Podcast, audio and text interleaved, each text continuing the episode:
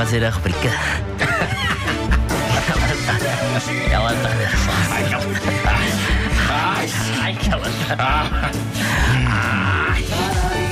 Hoje vamos ter baladas. Vamos ter baladas. Hoje vamos ter música para o amor.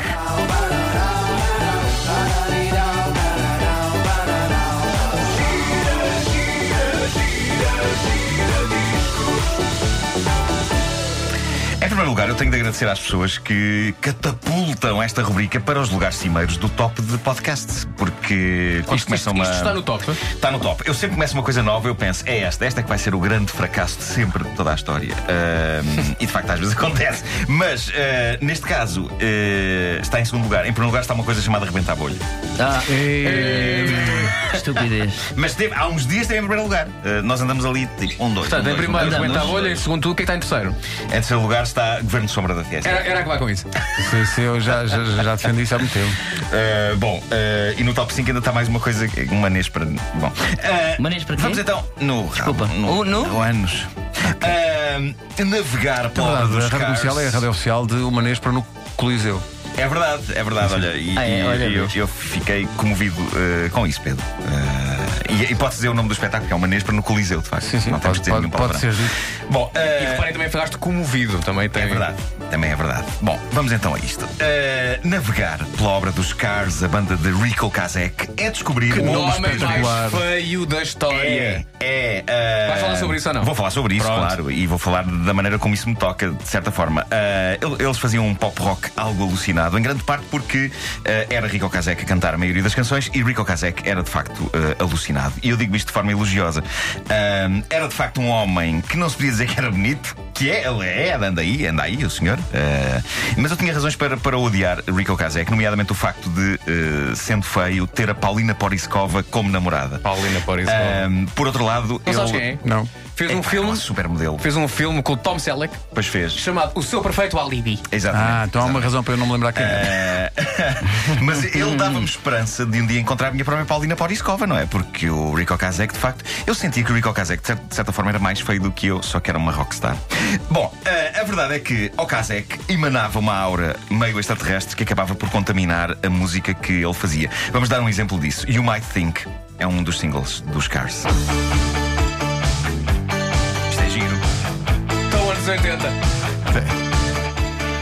Bom, gostes ou não, e eu gostava muito das canções dos Cars, não havia nada igual. Eles tinham o mesmo tipo de onda só deles que se encontrava noutros ovnis musicais do fim dos anos 70, princípio de 80, como por exemplo os Devo. Ah, nunca foi muito fácil associar a ideia de balada aos Cars, não era claramente a especialidade deles, mas bastou-lhes uma balada para provar que eles poderiam ter dominado essa área. Uma balada feita por uma banda mais habituada a rock excêntrico e bizarro e que acabou por tornar-se na grande balada pop dos anos 80. Chamava-se Drive, era um dos singles do álbum Heartbeat City e nos anos 80 arrasava uma pessoa que tivesse um mínimo de sentimentos de várias maneiras.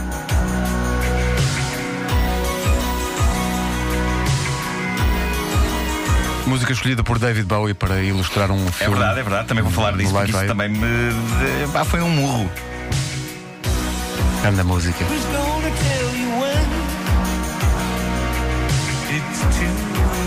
Eu disse que isto arra- arrasava eh, uma pessoa de várias maneiras. Primeiro arrasa porque Há que Dizê-lo Sem Medos é uma canção que eu acho que é exemplar. Não há uma nota fora do sítio e mesmo os arranjos, sendo completamente 80s, estranhamente não estão datados por alguma razão inexplicável.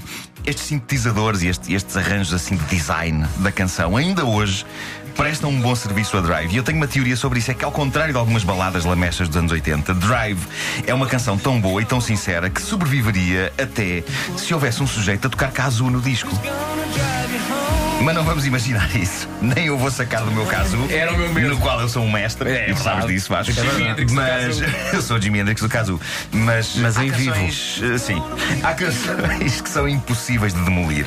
E depois arrasa de outras maneiras esta canção. Arrasa porque, eh, ao contrário das canções de amor, que muitas vezes são incapazes de tocar o coração dos solitários, Drive era uma canção que enterrava as suas unhas nas entranhas da solidão e parecia compreendê-la bem. Aquilo era duro. Era duro porque era uma canção que não apresentava soluções. A letra é feita de uma vertigem imparável de questões incómodas, que podem ser resumidas a uma, que é quem é que vai estar contigo nas horas más? Amar nas horas boas e felizes é fácil, mas nos momentos de bater no fundo, quem é que vai lá estar? E a parte lixada lá está, é que a canção não apresenta soluções. Eh, ata tudo com a questão: quem é que vai dar boleia para casa esta noite? É uma canção tramada, é tramada, é pesada. E, E se aquilo que eu tornou- perguntava todas as noites. Durante muitos anos eu também. Quem é que vai dar boleia esta noite? Mas não era no sentido poético, era, era no sentido é prático, casa, prático e literal. Ah, agora sou eu que digo: alguém quer boleia esta noite? Não, deixa estar. Bom, ah, mas enfim, isto é uma canção pesada e que ainda se tornou mais dura quando foi usada, como tu disseste há pouco, Pedro, no Live Aid, ah, num segmento em que ah, foi posta a tocar, a acompanhar imagens duríssimas de vítimas da fome em África. Ah, e, e foi de facto uma escolha do David Bowie. Eu lembro-me que acabei comovido a chorar a ver aquilo em direto e lembro-me de não me sentir tão mal porque no fim daquilo o próprio David Bowie, que para mim era o maior, estava também a chorar. Ahm, a razão por que Drive é tão diferente das habituais canções dos Cars talvez tenha a ver com o facto de ser um ovni ali no meio da obra deles. Os Cars costumavam ser mais eh, isto, era mais Tonight She Comes. Era mais rock excêntrico, cantado por um vocalista que parecia ligeiramente extraterrestre. Rico Kazek. Esta canção também é gira. E o que se passa com Drive é que, para começar, ao contrário do que se passa aqui com o Tonight She Comes, esta canção não é cantada pelo Rico Kazek. A canção é cantada pelo baixista da banda, Benjamin Orr. E o Okazek aparecia no videoclipe da canção, que passava quase todos os dias na televisão nos anos 80, só que ele fazia só trabalho de ator num drama a preto e branco onde contracenava, lá está, com aquela que viria a ser a sua mulher, a Paulina Poriskova. Portanto, no meio da tremenda tragédia de solidão que é Drive, o Okazek não se safou mal destas filmagens. Não se safou mal. Para terminar, numa nota mais animada, Drive teve a sua melhor definição numa lista que a Time Out americana, a revista, fez sobre as melhores canções dos anos 80. Esta estava lá com toda a justiça porque é unânime. Eu não conheço ninguém que pelo menos não tenha respeito pelo Drive, mas genericamente eu acho que toda a gente gosta desta canção. Mas o que dizia esse crítico da Time Out, que era um tal Brent Di Crescenzo, para definir Drive, era o seguinte: Drive é a balada definitiva para dançar no fim do baile de finalistas e é o modelo para todas as canções dos Killers. O que é bem pensado. E se os nossos ouvintes conhecem as baladas dos Killers, vão dar razão a isto. E o crítico diz ainda, e esta é a minha frase favorita: são camadas sobre camadas de teclados e cores digitais, acumulando-se num delicioso mil folhas de música etérea e cremosa. Fiquei com fome. Fiquei com fome. Vou ali à máquina comprar um bolo. E acho que há lá mil folhas, por acaso. Olha, como é que eu- Alguns, alguns são tão rijos que eu não diria que são mil, mas cinco mil folhas. São listas telefónicas. Como é que ele escreveu folhas em inglês?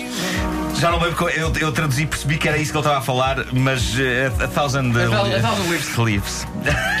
Vamos Não, à tradução tive, literal. tive que investigar, já não me lembro exatamente como é que estava em inglês, mas tive que investigar que bolo era este e obrigado Google, percebi que é o nosso bom velho mil folhas.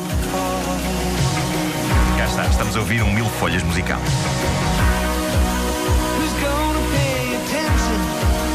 Marco, tens de ter a tua frase. Boa noite, Vancouver. Lá é noite a esta hora.